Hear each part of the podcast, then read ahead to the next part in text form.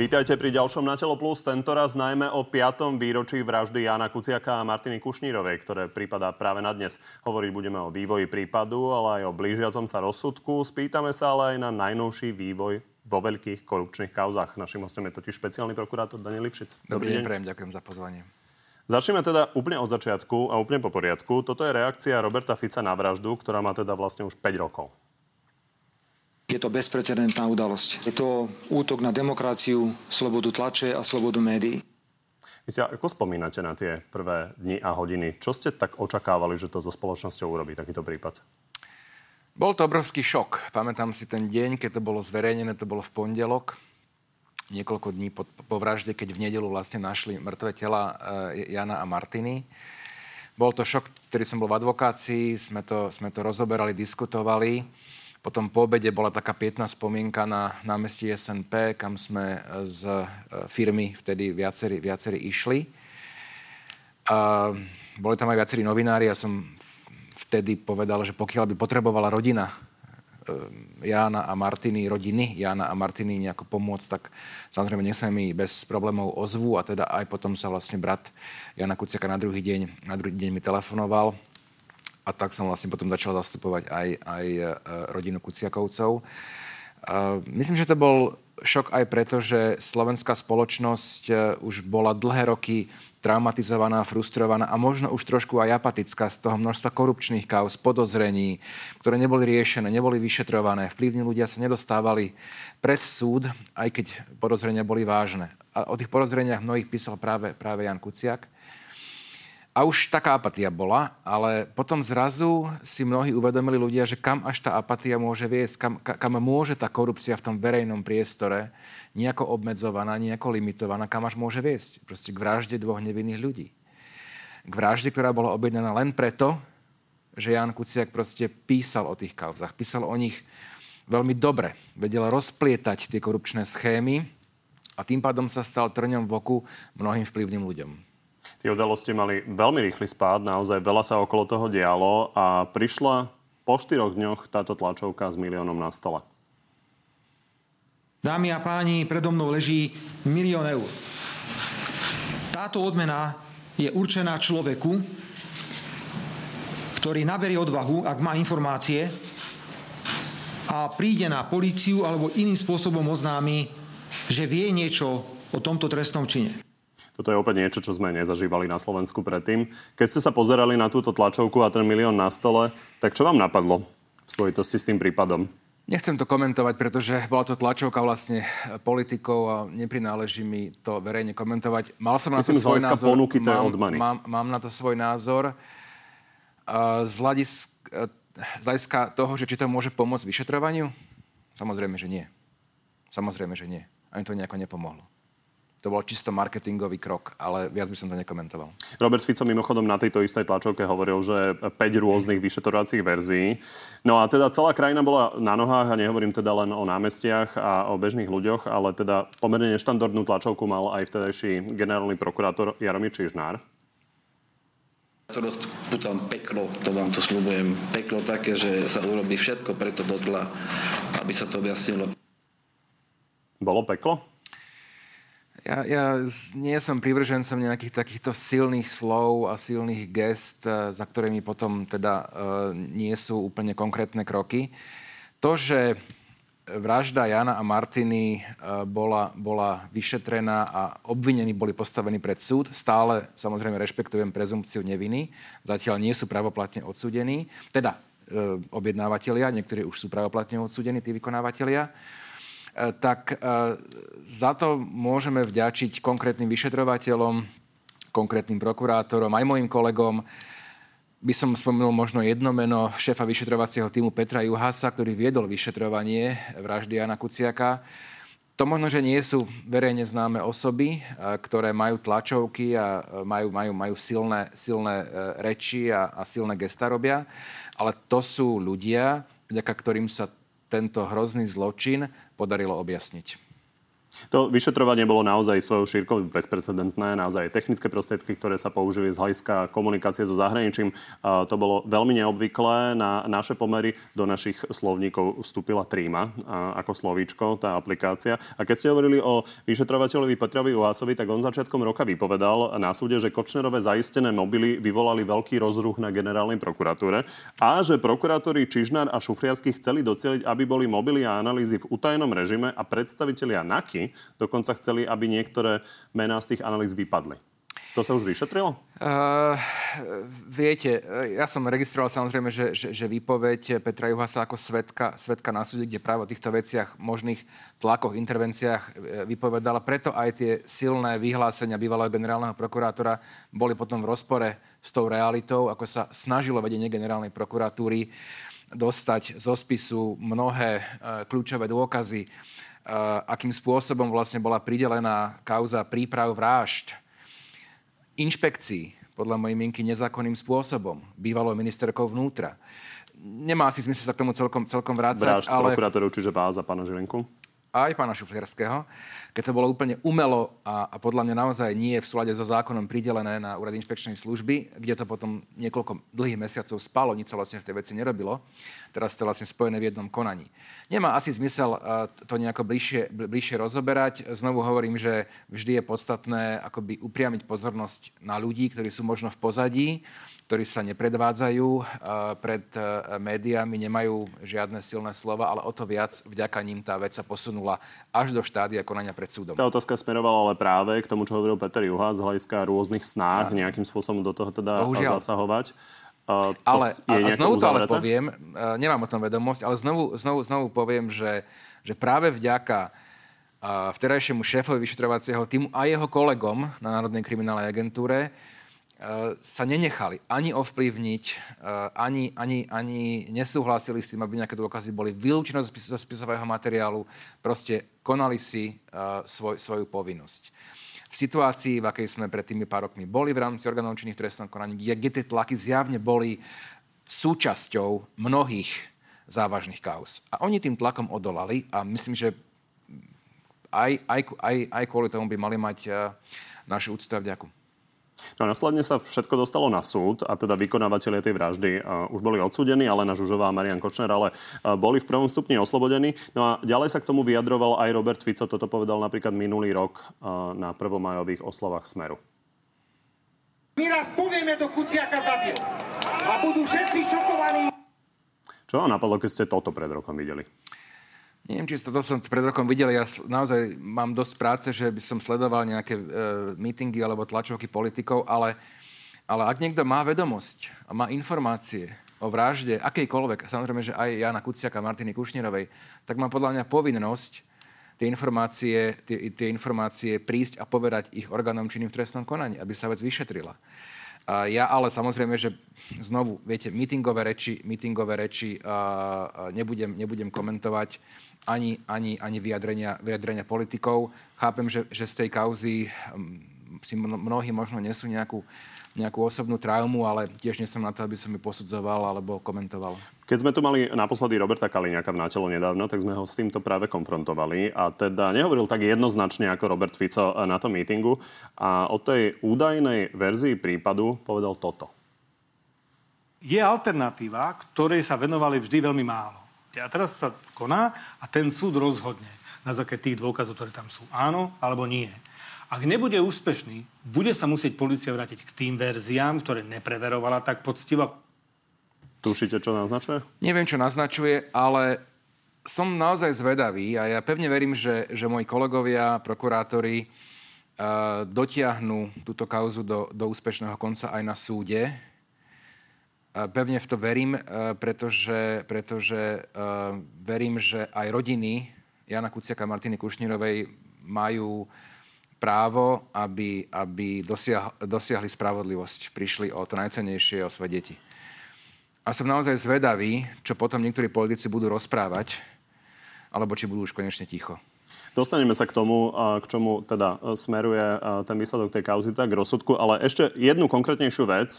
Robert Kaliňák teda povedal, že podľa neho to nemá byť teda stopa súvisiaca s Kočnerom, ani s talianskou drogovou stopou, ale niečo ďalšie. A treba povedať, že my sme opakovane konfrontovali s konkrétnymi otázkami, nič konkrétnejšie už nepovedal, iba tvrdil, že tieto alternatívne verzie pre políciu nie sú nové. Znovu, ktoré mám k dispozícii, ktoré naznačili už aj aktuality v minulosti. A tie majú viacero nových informácií. Pán Kaliňák, nemotajte nás. Čo naznačili aktuality? Keď to naznačili aktuality, je to verejné, tak, to tak skúste pomenovať, ja prosím. Hovoriť. Vy hovoríte, že Kočner Sú... podľa vás za to nemôže. To nie, to netvrdím. Ja neviem. Tak to ako... z toho dosť explicitne vyplynulo. Že, to, že, ne, že bude oslobodený, pravdepodobne, ale pán Kaliňák, že, že áno, alebo nie. Ako ale neviem, si... do, do čo sme sa teraz zamotali. Ale vy ste sa zamotali a nás ste zamotali. Pán Lipšic, uh, sú nejaké ďalšie relevantné verzie, alebo sú toto proste jednoducho blúdy? Vyšetrovanie skončilo, keď bola podaná obžaloba na súd. A ja naozaj nebudem komentovať vyjadrenia politikov, ktoré považujem v tomto okamihu za účelové. A myslím si, že pre rodiny Jana aj Martiny aj traumatizujúce, ale v poriadku, veď politici majú, majú voľnú arénu, môžu povedať v princípe, čo chcú, kedy chcú, ako chcú. Uh, ja sa držím faktov, aj v práve sa držím faktov. Vyšetrovanie je skončené, obžaloba bola podaná. Podľa mojich vedomostí a informácií to nové hlavné pojednávanie ešte zosilnilo dôkaznú situáciu proti obžalovaným. A nebudem samozrejme ja prejudikovať rozhodnutie súdu. Sú to, to čo ale, hovorí ale pán kolega, Kaliňák, blúdy? Ale, ale kolega, naozaj... M- ma tlačíte do komentovania politikov. Dobre, tak možno konkrétnejšie. Nešili pán Kaliňák, uh, vysvetlím to. To, o čom sa snaží, on to nepovedal konkrétne, ale to, o čom sa snaží presvedčiť Marián Kočner súd, že tam je nejaká stopa o podvodoch z dé pé há, bielých koňoch a maďarskej stope? Ja, ja, ja vôbec neviem, o čom sa snaží pán Kaliňák niekoho presvedčiť. Pokiaľ som registroval posledný nejaký jeho výrok, ktorý bol, že vlastne päťdesiat tisícový úplatok nie je úplatok. Ja, mne sa to ťažko ako prokurátorovi komentuje. Pán Kaliňák si môže v princípe hovoriť... Čo, čo, čo chce, ja takú Dobre. možnosť nemám. Tak obráťme list. Kedy podľa vás čakať finálny rozsudok? A môj kolega doktor Harkabus avizoval, že, že zatiaľ sú vytýčené termíny hlavných pojednávaní do konca apríla a že je predpoklad, že už sa blíži dokazovanie k záveru. Ale to nie je rozhodnutie, ktoré urobí ani prokurátor, ani obhajoba, urobí ho súd, trojčlenný senát. Čiže kedy bude rozsudok, my nevieme, ale faktom je, že veľká časť dokazovania už bola vykonaná a to dokazovanie sa blíži k záveru. A keď bude dokazovanie uzavreté, prídu na rad záverečné reči a potom rozsudok. Zrejme teda prelom apríla a mája? Naozaj neviem. A nevie to nikto podľa mňa v tomto okamihu. Uh, takže musíme počkať na to, akým spôsobom budú tie najbližšie termíny hlavných pojednávaní. Ešte sú termíny aj v marci, aj v apríli, ako budú prebiehať. Uh, ten prípad mali pôvodne v rukách prokuratúry uh, Turan a Novocký a teraz ho dozorujú pani uh, Matúš Harkabus a Daniel Mikuláš. Uh, z toho, ako to pozorujete, darí sa im uniesť uh, to dôkazné bremeno? Uh, pozorujem to len, len, len z médií. Ja som v tej veci poškodený, mal by som prístup do spisu, keby som chcel, ale, ale, ale ne, nebol som v spise, pozorujem to, pozorujem to skôr z médií. Myslím si, že, že uh, vďaka mojim kolegom, uh, Matúšovi Harkabusovi a Danielovi Mikulášovi sa dôkazná situácia proti obžalovaným posilnila, ale naozaj, že... Pýtam sa na to v kontexte. Nehodnoťme to predčasne, pretože kľúčové bude rozhodnutie súdu. Poviem kontext. A ja pevne verím, že potom sa k tomu určite aj ja vyjadrím. A pevne verím, že sa k tomu vyjadria aj ostatní, ostatní, ktorí sa k tomu tak frekventovane v súčasnosti vyjadrujú. Napríklad sudca Najvyššieho súdu Paluda, ktorý tú vec vrátil, tak tomu výkonu predošlých prokurátorov, pána Turana a Novockého, v rozhovore pre aktuality o práci ich povedal, že dalo sa, tý, dalo sa to urobiť aj šikovnejšie. Uh, tiež nechcete, aby som komentoval prácu mojich bývalých kolegov, uh, pretože...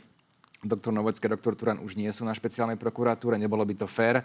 Ja som si tiež vlastne bol účastný ako advokát vtedy poškodených Kuciakovcov na hlavnom pojednávaní. Každý si mohol robiť svoj názor na výkon prokurátorov, advokátov a tak ďalej.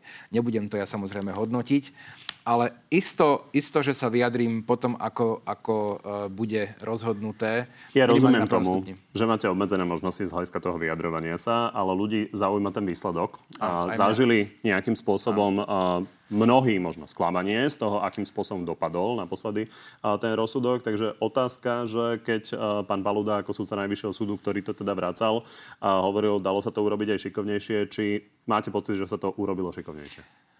Ja si myslím takto. Kolegovia Harkabus a Mikuláš sú jedni z najskúsenejších a najerudovanejších prokurátorov v tejto krajine. Ich prácu poznám, ešte keď bol na krajskej prokuratúre v Žiline, robili tie najzávažnejšie kauzy, či vraždy, či ekonomickú kriminalitu a zažil som ich výkon v pojednávacej miestnosti. Takže môžem v tomto uh, svedčiť a, a som presvedčený, že, že táto kauza z hľadiska obžaloby, našej obžaloby, je v tých najlepších rukách. V prípade, ak by bola odsúdená Alena Zsuzsová, ktorá je vlastne už odsúdená za vraždu primátora Hurbanova, tak to už by bolo na doživote? Znovu sa k tomu nebudem vyjadrovať, lebo som v tej veci vylúčený. E, to znamená, že aj návrhy trestov nebudem schvaľovať, schvaľovať ja. Návrhy, ktoré bude prokurátor prednášať v rámci záverečnej reči. Tak rozhodnutie je na sudcovi, čiže ja sa vás môj, pýtam čisto môj, právne. Môj e, zástupca, neviem, ne, neviem, ako rozhodne súd. Dobre. Tak si naozaj počkáme. Uh, poďme na ďalšie kauzy. Začneme tým najaktuálnejším, a to správou o obžalobe guvernéra Petra Kažimíra z korupcie. Keď sa na to pozrieme, generálna prokuratúra vlastne minulé leto zrušila to obvinenie Petra Kažimíra. Vy ste ten prípad opäť vyšetrovali. Nie je toto taký pekný príklad paragrafu tri šesť tri? Vy ste opravili veci, podarilo sa vám to následne dostať na súd. A pekný príklad čoho to je podľa vašej mienky? To, že generálny prokurátor hovorí, že on postupuje vyslovene v súlade so zákonom, odhalí nejaké pochybenia, vy to máte možnosť urobiť znova, urobiť to lepšie a dostali ste to na súd. Bude sa to prejednávať na súde. Áno, samozrejme, že, že ten vývoj bol trošku taký akože komplikovanejší, alebo teda nie taký úplne priamočiary, pretože proti tomu novému uzneseniu vznesení obvinenia bola podaná pôvodne obhajobou sťažnosť. Táto sťažnosť bola vzatá späť. V januári, v ten istý deň, bol podaný návrh na opätovný postup podľa paragrafu tristošesťdesiattri trestného poriadku. S tým ale, že vyšetrovanie už bolo u konca, tak, tak prokurátor proste podal, podal obžalobu v súlade so všetkými procesnými predpismi a v štádiu konania pred súdom už generálny prokurátor nemôže zrušiť uznesenia z prípravného konania. Čiže skôr ako pekný príklad je to skôr, že ste predbehli generálneho Neviem, prokurátora? Ni, ni, nikto akože sa nepredbieha. Proste postupovali sme striktne v súlade so zákonom, takisto ako aj v iných kauzách. A ja si myslím, že aj verejnosť, pokiaľ bude vytýčené hlavné pojednávanie, sa bude môcť presvedčiť, či dôkazná situácia voči guvernérovi en bé es, znovu prízvukujem, že platí prezumpcia neviny, je silná alebo je slabá.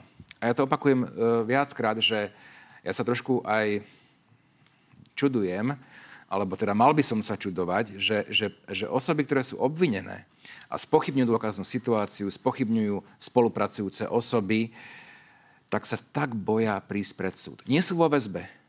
Neriskujú v tomto štádiu konania e, obmedzenia osobnej slobody.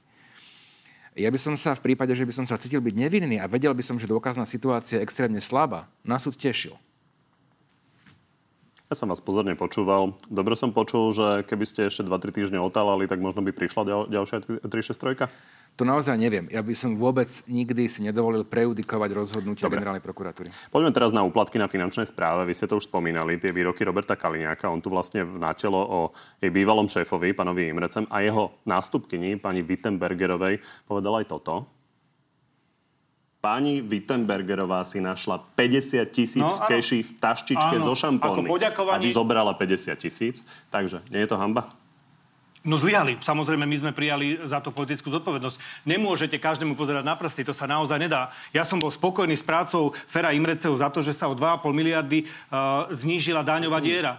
A že pomedzi to si urobili nejaké desiatky miliónov, no tak to sme si fakt nevšimli, to sa ospravedlňujem. Dobre, poďme po poriadku. Čo hovoríte na právnu kvalifikáciu päťdesiat tisíc v taštičke so šampónmi ako poďakovanie za dlhoročnú prácu? Že to neviem, či to je právna kvalifikácia, to mi skôr príde taký nejaký politický bonmon ako právna kvalifikácia, takže to mi neprináleží hodnotiť.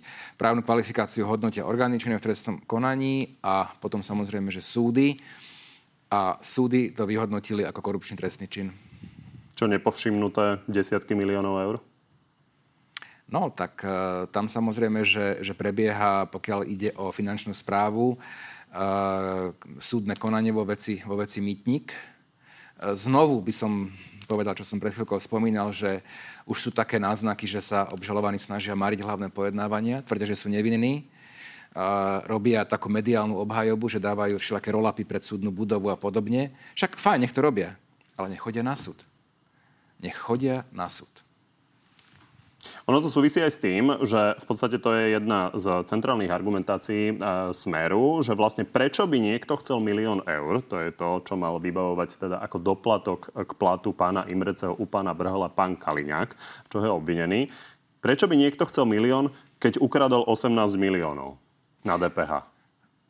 Ja neviem o, o, o krádežiach v tomto rozsahu na, na dé pé há, však vy, vyšetrujú sa aj veci, aj veci na dé pé há, ale viete, problém je, že my sme tu napočúvali uh, pomerne dlho, že je predsa normálne, že dochádza k nejakým nomináciám konkrétnych ľudí na špičkové funkcie v exekutíve, keď príde nová vláda. A to je pravda.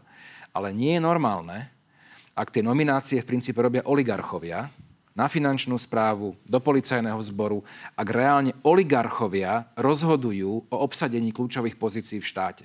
To v demokracii podľa mňa normálne nie je. Opýtam sa predsa len, lebo keď toto ľudia počujú, niekto ukradne osemnásť miliónov, to je v podstate citácia z tlačovky Smeru, a potom na čo by potreboval milión? Ja neviem, kto ukradol osemnásť miliónov na dé pé há. Ak to vie niekto na tlačovke Smeru, tak na to sú postupy, ktorými to má oznámiť.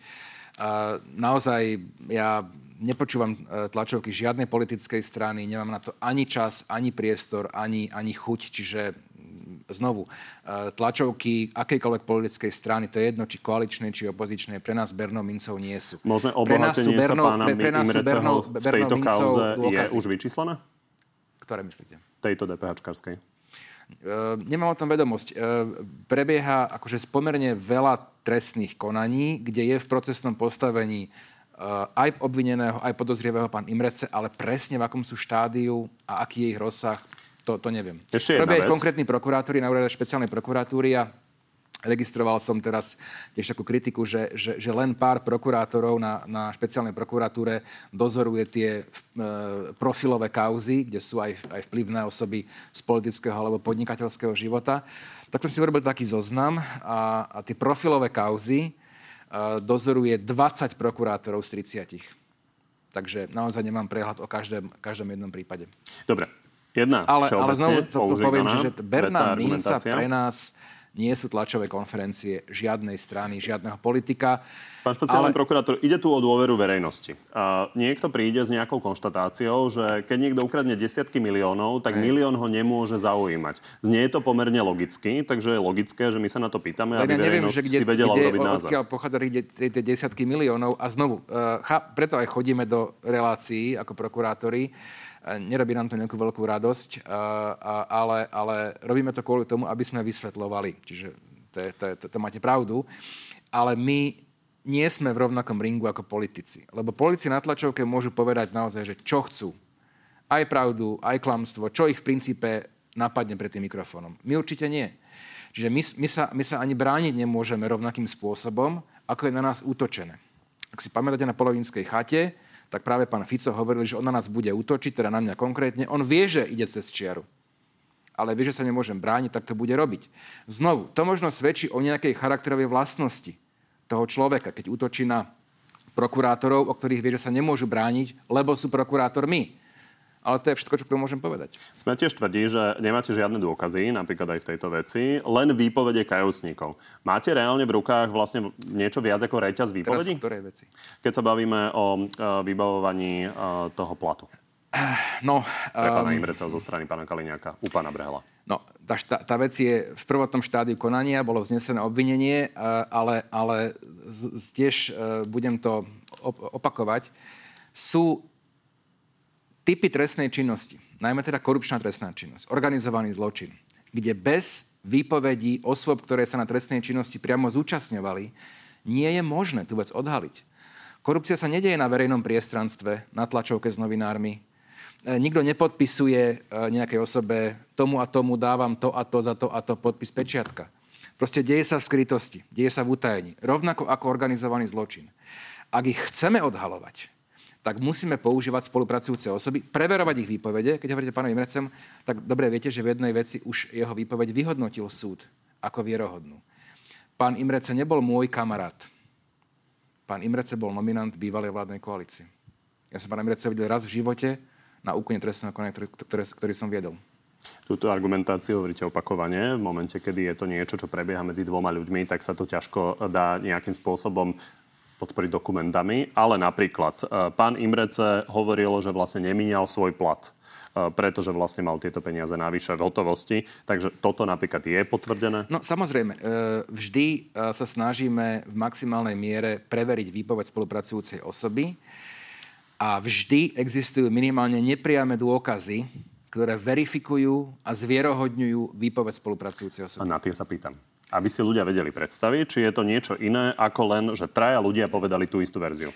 Nie, sú to aj, aj ďalšie nepriame dôkazy. Niekedy sú to dvaja ľudia, niekedy traja ľudia.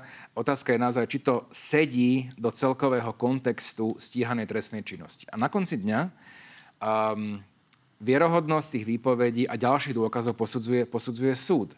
A znovu to poviem, lebo počúvam, že, že špeciálna prokuratúra aké by mala mať problémy na súde. No, nehovorím, že sme sto percent úspešní. Sme úspešní na deväťdesiatštyri percent v našich obžalobách.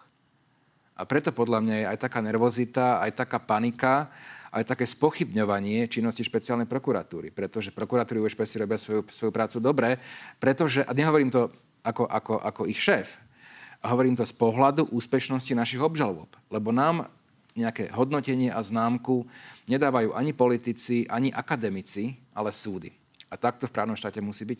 Tých deväťdesiatštyri percent vyplýva z akého zúčtovania? To hovoríme o začatej kauze a no, ukončenej kauze, nie, alebo sú to nejaké čiastkové? deväťdesiatštyri percent obžalôb je na súde úspešných, to znamená, že končia odsudzujúcimi rozsudkami. Zo všetkých prípadov, a teraz, lebo môj kolega to spomínal v jednom rozhovore nedávno, ľudia majú možno predstavu, že na ú es pé robíme len tie, tie mediálne kauzy. Robíme väčšinu tých známych kauz, tých profilových závažných kauz. Sú to tie najzávažnejšie prípady v tejto krajine, ale máme spustu aj ďalšie agendy. Desiatky a desiatky prípadov, ktoré nezaujímajú ani médiá, ani verejnosť. Proste ten nápad veci je, je, je veľký. Ja som dnes povedal v Banskej Bystrici tiež. Neboli tam žiadne médiá, proste nebola to žiadna mediálna kauza. Čiže máme, tá predstava možno verejnosti, možno aj novinárov, že prokurátori ú es pé robia len kauzy, kde, kde sa pohybujú politici, oligarchovia, podnikatelia a tak ďalej a úkladné vraždy, nie je celkom tá predstava úplne správna. Ďalšia teda vôbec nie je správna. Častá kritika opozície znie zjednodušene. Kajúcnici majú obrovské majetky, ktoré nemajú zaistené a ďalej si ich užívajú. Príklad. Ľudovít Makó je roky spájaný s obrovskou uh, bezpečnostnou službou Lama, známou, ktorá mala napríklad v dvetisícdvadsaťjeden uh, dvadsaťtri miliónové tržby a, a s ďalšími firmami, ale oficiálne v nich nefiguruje. Viaceré majetky alebo podiely sú napísané na jeho partnerku, na jeho brata. Napríklad objavuje sa na donovaloch v trojposchodovom luxusnom šalete, ale teda ten je zase oficiálne uh, na jemu blízkeho advokáta napísaný. Nič z toho zaistené nie je. Vás to nevyrušuje? No, otázka je, že, že čo nám umožňuje trestný poriadok e, zaistiť. Pokiaľ viem, tak u Ľudovíta Makóa je zaistený celý jeho majetok. A nie v nejakej bagatelnej výške. Nepoviem vám z hlavy, čo všetko, ale sme to zverejnili, jeho majetok je celý zaistený.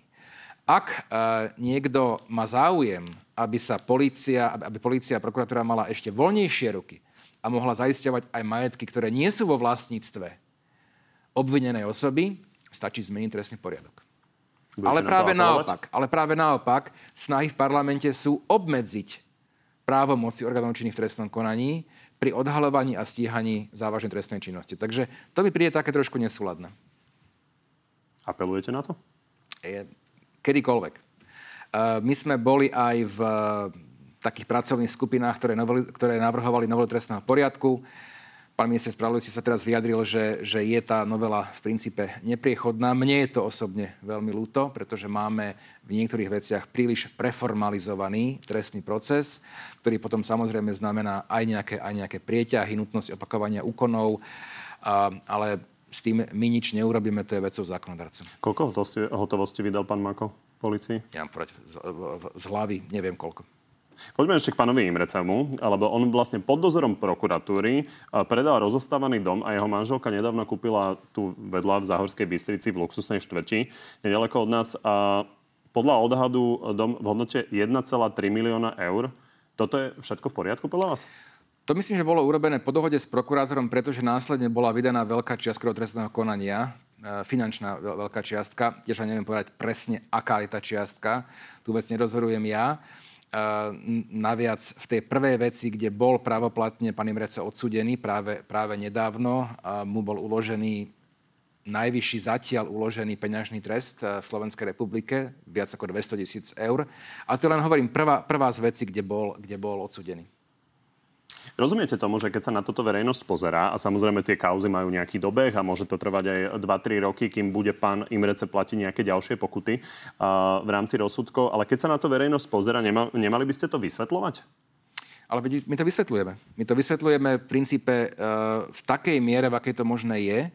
To znamená, a následne ten finálny verdikt príde na súde. Ale my nemôžeme robiť vyšetrovanie, takže otvoríme spisy a pozveme verejnosť, aby sa prišla pozrieť. Tak vyšetrovanie bohužiaľ nefunguje. A nemôžeme ani reagovať na každú tlačovku politickej strany, kde príde niekto s nejakou fantastickou verziou alebo s nejakým pán príbehom. Ja sa na to nepýtam, ale veľmi jednoduchý príklad. Ľudia si prečítajú v bulvári, že pán Makó navštevuje teda luxusný šalet v, na Donovaloch, ktorý na ňo nie je napísaný, ale zjavne užíva naozaj veľmi luxusný majetok.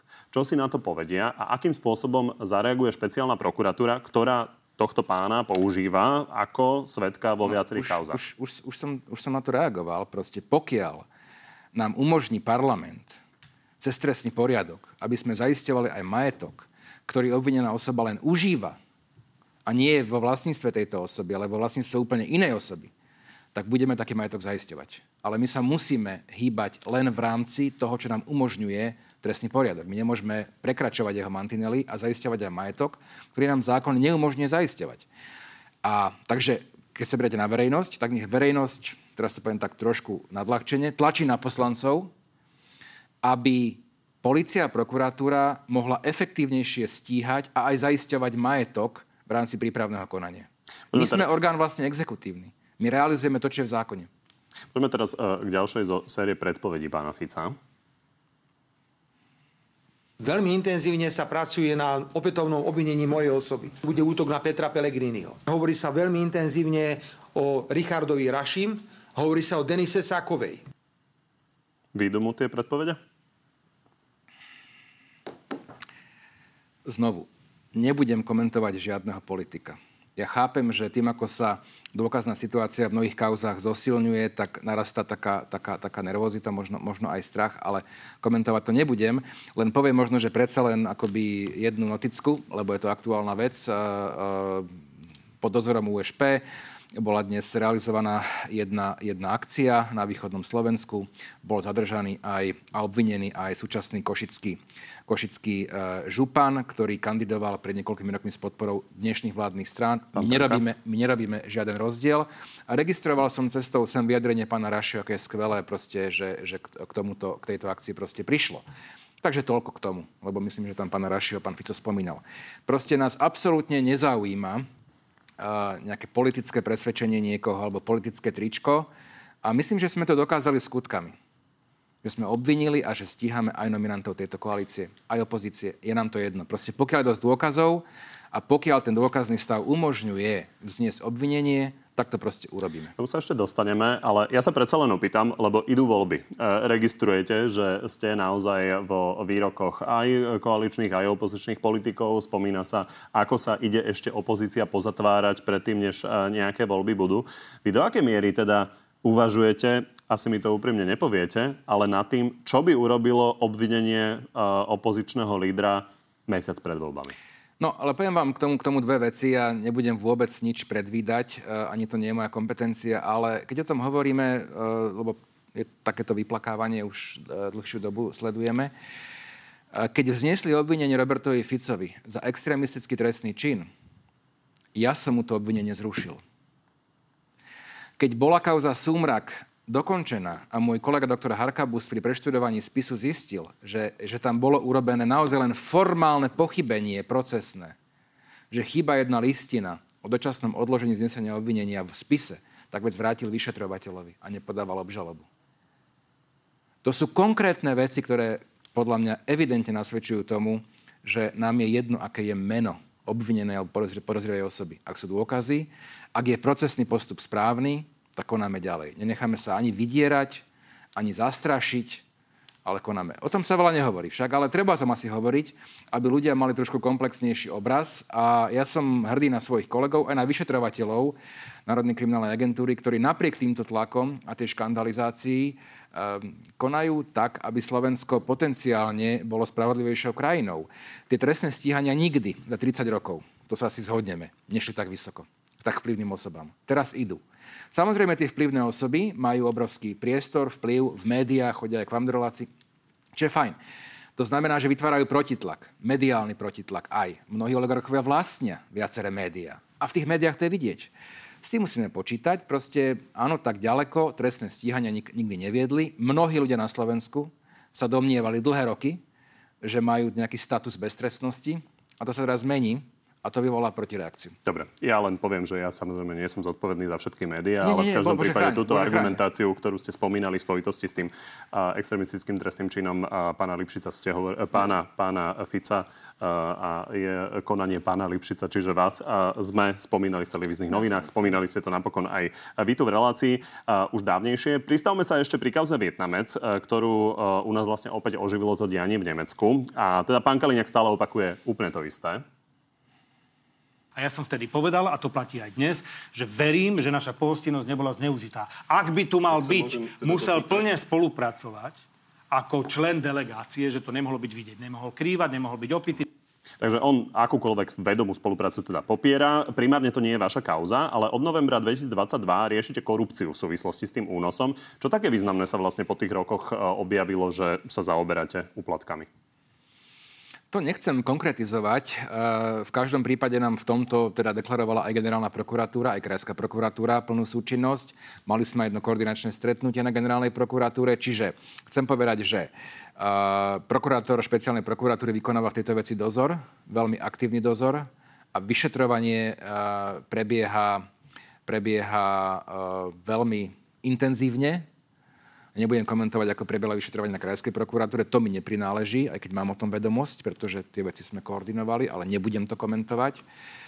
A ja pevne verím, že v rozumnej dobe to vyšetrovanie prinesie aj nejaké výsledky. A myslím, že sme sa pohli výrazne ďalej, ale dúfam, že pochopíte, že nemôžem hovoriť, že v akom smere, kto je podozrivý, lebo by to mohlo ohroziť výsledok toho vyšetrovania. Ale ja, ja, ja mám nádej, že v tomto budeme úspešní. A nakoniec, čiže v priebehu najbližších mesiacov nakoniec, sa nakoniec dozvieme hre, nejaké viete, vaše viete, výsledky? Viete, v hre, ja predpokladám, že áno. V hre, v hre je reputácia tejto krajiny. E, pretože je tu podozrenie, že minimálne boli zneužité naše sily a prostriedky na únos občana inej krajiny do, do jeho domovskej krajiny. A, a to je podozrenie, ktoré je vážne.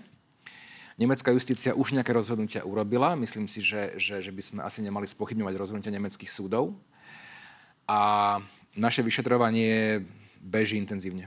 A, no. a, a nenecháme sa znovu ovplyvniť nejakými proste naratívmi, vyjadreniami. To nás absolútne nezaujíma. Zaujíma nás len zákon a dôkazy. Čo zalomcovalo spoločnosťou bola vražda na Zámockej. Vrah je mŕtvy. Speje to k zastaveniu vyšetrovania? No, bude to spieť k zastaveniu vyšetrovania, trestného stíhania, pretože páchateľ je mŕtvy. To znamená, tá procesná situácia je taká, taká, aká je. Ale ešte chceme zdokumentovať všetky okolnosti toho činu. Pribrali sme znalecký ústav Europol do konania na analýzu vydaných mobilných telefónov. Robia sa znalecké posudky aj ďalšie. Neviem, teraz odhadnúť, to bolo v novembri, myslím, bola tá, bola tá vražda v októbri. Odhadnúť presne, presne, kedy bude vyšetrovanie skončené a potom, samozrejme, keď bude skončené, budeme informovať uh, v čo najširšom možnom meradle verejnosti. Len aby sme rozumeli, čo je cieľom. No, cieľom je zistiť aj kontakty osoby, ktorá strieľala, jej motiváciu, pozadie, proste, aby sme čo najviac vedeli ten, ten čin zdokumentovať a potenciálne, aby to mohlo mať aj účinok uh, preventívny na, na, do budúcnosti. Ale nemá to skončiť akou obžalobou? Nemá to skončiť akou obžalobou, presne tak. Ale to a... je štandardná procesná situácia. V prípade, že napríklad pri vraždách strelec spácha samovraždu, tak to je štandardný procesný postup. O čom sa vie naozaj veľmi málo, je údajná prvá slovenská teroristka, ktorá mala pracovať pre Islamský štát. Toto bude nejaký širší prípad, alebo sa to dotýka len tej jednej ženy? Tiež to nechcem bližšie komentovať. Viem, že práve v piatok je rozhodova- bude rozhodované o väzbe tejto, tejto obvinenej. Nechal by som na, na kolegu, ktorý vec dozoruje, že čo z veci chce a môže zverejniť. Dobre, tak poďme k paragrafu tri šesť tri. Maroš Žilinka sa k nemu naposledy tak širšie vyjadril v prípade rozhodnutia o poslancovi Martinovi Borguľovi a odkázal vám toto. Nie paragraf tristošesťdesiattri a nasledujúcich trestného poriadku je kontroverzný, ale takou je práve rozhodovacia činnosť niektorých orgánov činných v trestnom konaní v konkrétnych veciach, ktorá je nezákonná. Čo si o tomto myslí, má, má myslieť občan, keď vy hovoríte, ideme striktne podľa zákona, pán Žilinka hovorí, ideme striktne po, podľa zákona, ale je to v úplnom kontradikte? No, ja si myslím, že, že verejnosť by mala e, dávať, alebo byť, dať najviac na to, čo nakoniec povedia naše najvyššie súdne autority, čo povie najvyšší súd.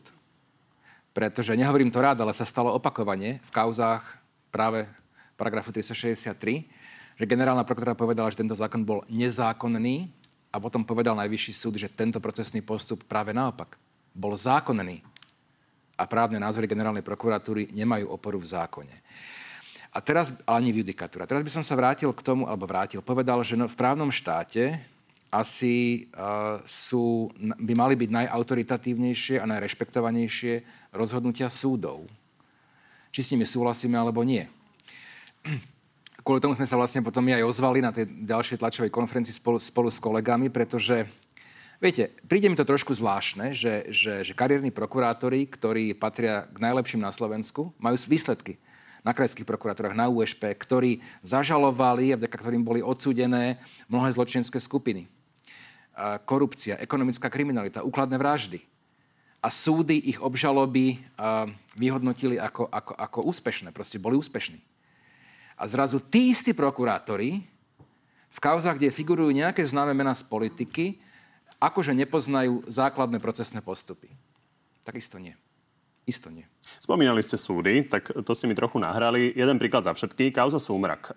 Nekritizoval to len generálny prokurátor, ale napríklad aj najvyšší súd pri prepustení exministra Kaliňáka z väzby senát napísal, že skutok o zločineckej skupine vyznieva vágne.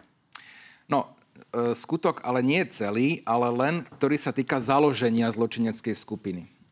Že ten vyznieva, tá časť skutku vyznieva vágne, ale potom už samozrejme tá ostatná časť, ako fungovala zločinecká skupina, vyznieva v poriadku. Veď konec koncov... Ja dobre, dobre, čítam, dobre hovoríte, si urobili hovoríte. Predstavu. Zosnovali zločineckú skupinu a tým spôsobom, že na vysoké štátne funkcie z pozície politickej moci vopred pripraveným a dohodnutým spôsobom dosadili, do, dosadili ako verejných funkcionárov nimi vybrané a lojálne osoby Kašpara Makóa a slobodníka Imreceho.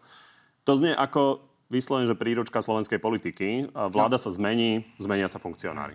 Znovu som sa vrátil k tomu, čo už som tu povedal vo vašej relácii pred pár minutami. Áno, dosadzujú si vlády svojich funkcionárov, ale nie spôsobom, že oligarchovia im potom vlastne platia doplatky platov a riešia finančnú správu a tendre na finančnej správe a políciu a NAKU a v princípe ovládajú tieto kľúčové zložky štátu oligarchovia, nie volení politici. To problém podľa mojej mienky je a aj problém trestnoprávny. Ale späť k tomu najvyššiemu súdu. Najvyšší súd totiž to povedal v tej trestnej veci, že trestné stíhanie aj za zločin založenia, zosnovania a podporovania zločinskej skupiny je plne legitímne, je plne dôvodné. A znovu je tam konflikt alebo rozpor s generálnou prokuratúrou, ktorá povedala, že dôvodné nie je. A k tomu sa znovu vraciam, že, že nie je v právnom štáte dobré, ak s nejakou mierou pravidelnosti sú právne názory generálnej prokuratúry v rozpore s právnymi názormi najvyššieho súdu.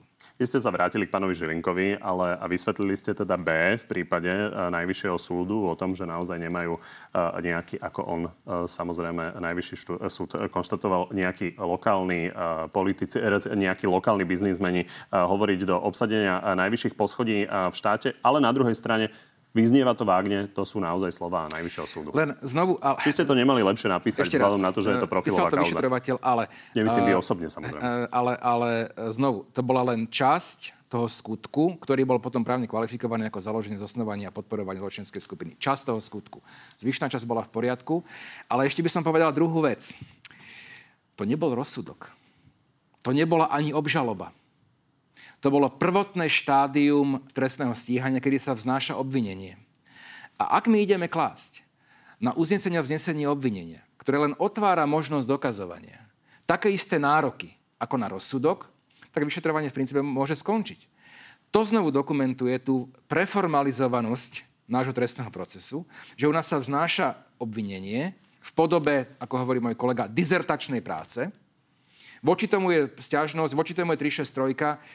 V mnohých krajinách vôbec neexistuje tento inštitút vznášania obvinenia. Proste sa oznámi podozrenie a koná sa. A potom ide obžaloba.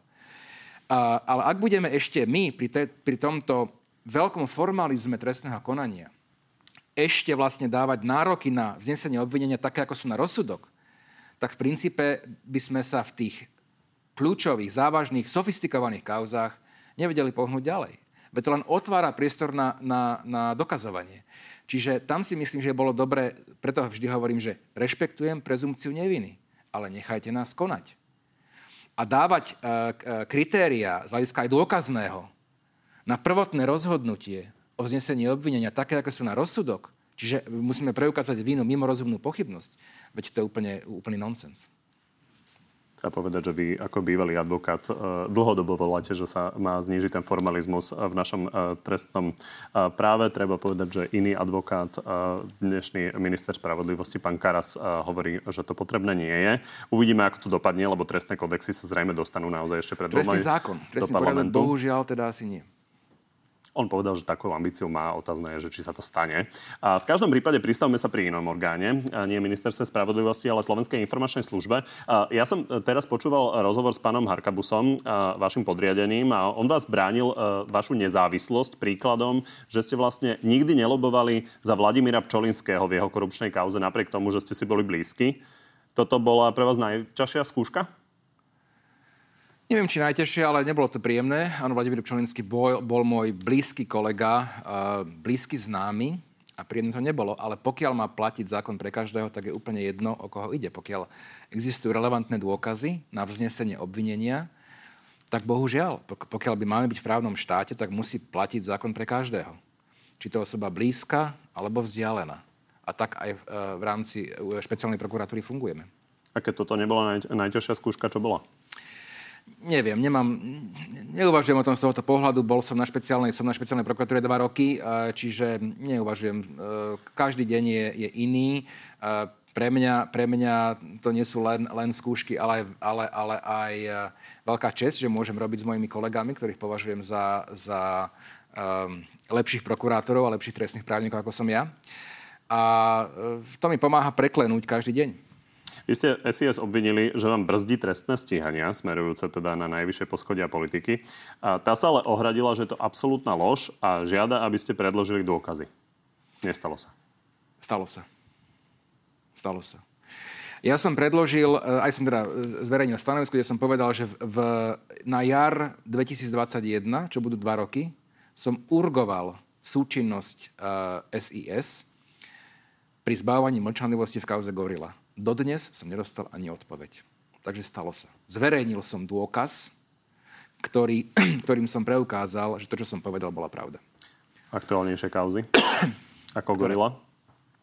No, to bola, to bola Gorilla. Však v tom čase... Tak, je, je to v princípe jedna z tých najviac profilových kauz aj na našej prokuratúre. E, vieme, že odpočúvanie bolo, bolo, bolo robené prostredníctvom es í es v tom čase.